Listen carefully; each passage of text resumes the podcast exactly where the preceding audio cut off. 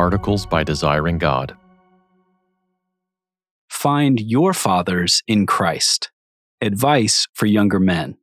Written and read by Marshall Segal. Over the last 20 years, I've had several great fathers in the faith.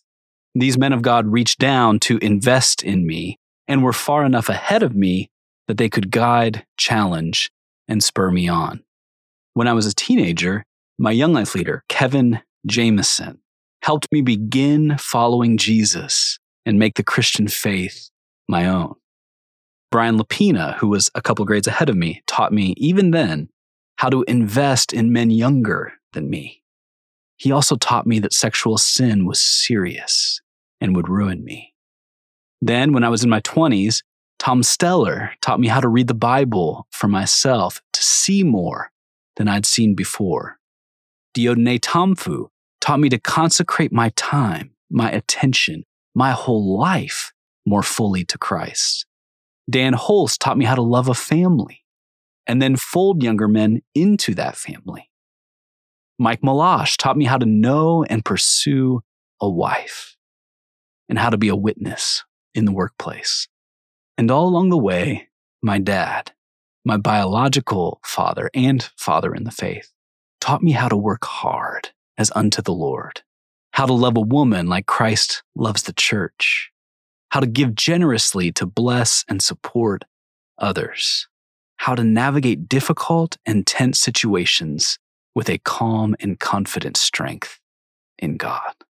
I've had wonderful fathers in Christ. Some of them have been in my life over decades, others for only a few years. Some have been much older than me, sometimes 30 or 40 years older. Others have been just a few years ahead. Some came and found me, others I sought out myself. They've all, however, shaped and counseled and cheered me on in Christ. And they've each played different roles in fathering me. It really hasn't been one man, but a village of good men. Because I've tasted the fruit of such fatherhood, and because I see this kind of fathering again and again in Scripture, I want to encourage you to do what you can to find the spiritual fathers that you need. God breathed fathering. Where do we see these kinds of fathers in the Bible? We could go to a number of texts, but I was drawn to the book of Proverbs a whole book written by a father for a son. Hear, my son, your father's instruction, and forsake not your mother's teaching, for they are a graceful garland for your head and pendants for your neck. My son, if sinners entice you, do not consent. Proverbs 1 8 through 10. Proverbs isn't just a catalog of wise sayings, it's a letter from a good dad to his boy. My son, my son, my son. 23 times in 31 chapters. The book models the kind of fatherly counsel that young men need to navigate life.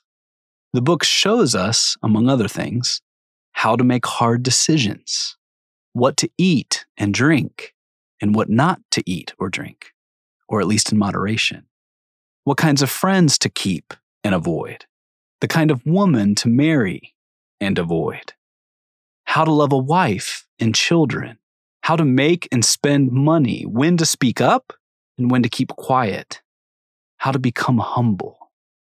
Proverbs, then, as a book, gives us a portrait of a good father. In it, Solomon applies wisdom to all the spheres of life, trying in many practical earthy details to prepare his son to live well as a man of God. So you might think, well, if this is the God breathed counsel of a spiritual father, do I really need to find another father? Why not just memorize Proverbs? Well, that certainly wouldn't hurt. Men who internalize and apply the 31 chapters of Proverbs would be in better shape than many. But we really need more than words. We all know this instinctively. Every young man needs men who can guide, teach, and train us. We need flesh and blood, life on life, fathers. Everyday masculine faithfulness. We see this kind of fathering all over the New Testament. For instance, why did Jesus spend most of his ministry on 12 men? He could have just hit the preaching circuit and wrote bestsellers, but he chose to focus his three short years of ministry on Peter, Andrew, James, John, Philip, Bartholomew, Thomas, Matthew, another James, Thaddeus, Simon, and Judas. Think about that. Some vans hold more than 12 people, and yet that was his focus. Why? Well, in part, because he knew his disciples needed more than a few great messages or books. For them to really get it, for them to live like God wanted them to live, they needed to see his life. They needed to see what masculine faithfulness looked like in real time, real situations in a real place among real people and challenges and temptations.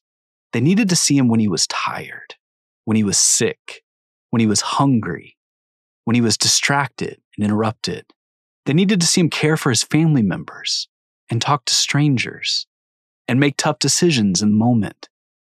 They needed to see him not get to everything he wanted to get done in a day. They needed to see him pray in secret. And they needed to be seen by him. They needed to see his life and they needed him to see theirs up close and consistently. He knew these men well enough to correct and train them, to comfort and rebuke them, and specifically, not vaguely, like a good father.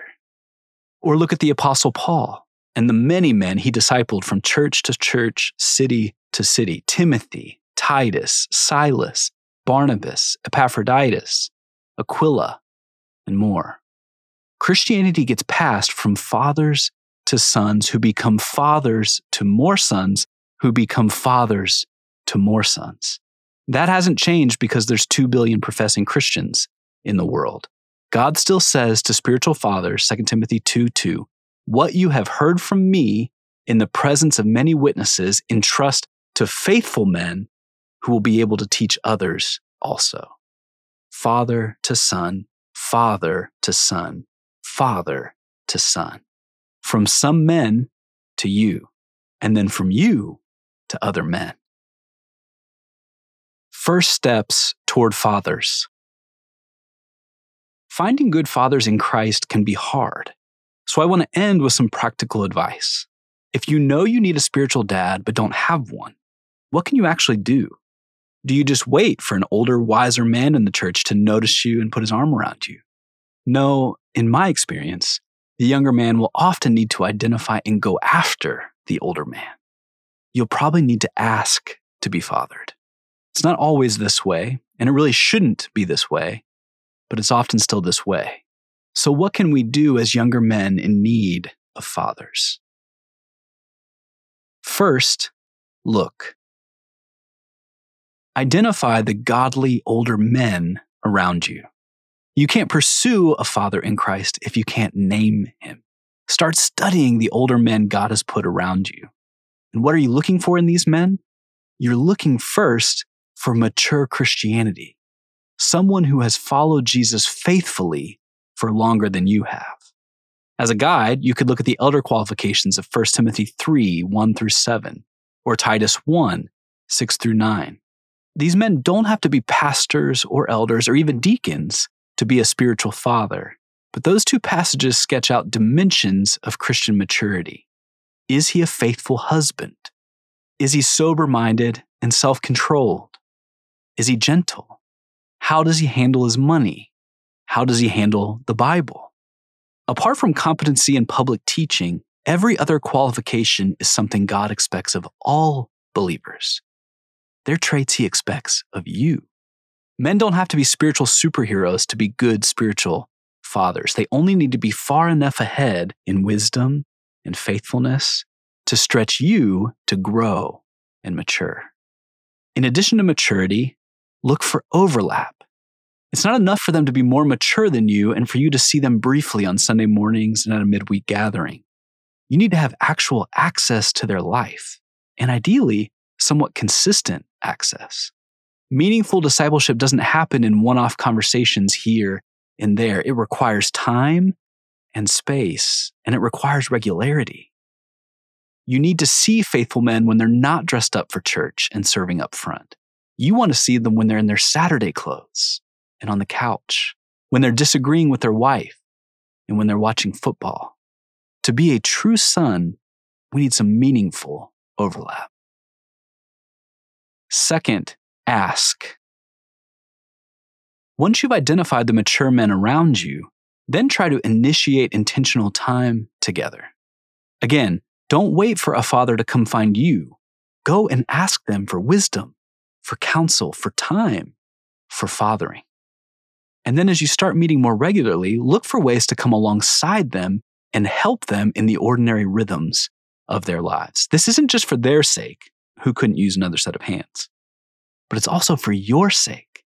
Again, you want to see them doing ordinary things yard work, grocery store runs, home repair, making dinner, watching kids, because real Christ likeness is often clearest in ordinary things. So join them in those everyday, easily overlooked rhythms. Make it as easy as possible for them to spend time with you. Lastly, listen. Listen carefully. Ask lots of questions. It's actually a way to honor older, wiser men. We can sometimes be afraid we're going to look a certain way if we start asking dumb questions. But questions about how to follow Christ, even the smallest, most random ones, are never dumb. And truly godly men, men worth following and imitating, won't think they're dumb. They're going to be encouraged by your questions, honored by your questions, and they're going to encourage you to keep asking them. So, brothers, identify mature men to imitate, men who can teach you, challenge you, encourage you, and shape you. Initiate regular time with them. Make it easy for them to spend time with you. And then ask lots and lots of questions. Listen well to what they say and observe carefully how they live, and then imitate their faith. For more resources, visit desiringgod.org.